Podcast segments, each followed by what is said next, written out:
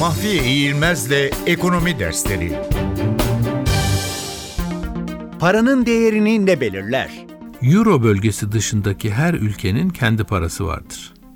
Euro bölgesindeki ülkelerin ise ortak bir parası var. Bu paraların her biri birbirinden farklı değerler taşıyor. Mesela 1 euro 1.13 Amerikan dolarına, 1 Amerikan doları ise 2.93 Türk lirasına eşit. Bu paraların birbiri karşısındaki değerini belirleyen şey nedir? Madeni paraların geçerli olduğu dönemde bunu belirlemek kolaydı.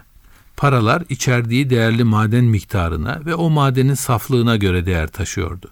Hangi paranın içinde daha çok altın veya gümüş varsa ve onların saflığı ne kadar çoksa para o kadar değerliydi.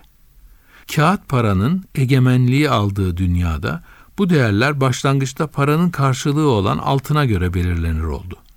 Çünkü ilk zamanlarda kağıt para altın karşılığı basılıyordu. Sonradan kağıt paralarda altın karşılığı kalktı ve paralar tamamen karşılıksız kaldı.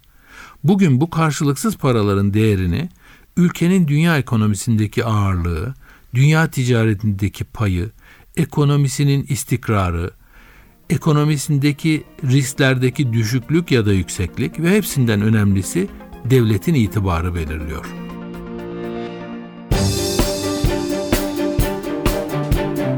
Mahfiye İğilmez'le Ekonomi Dersleri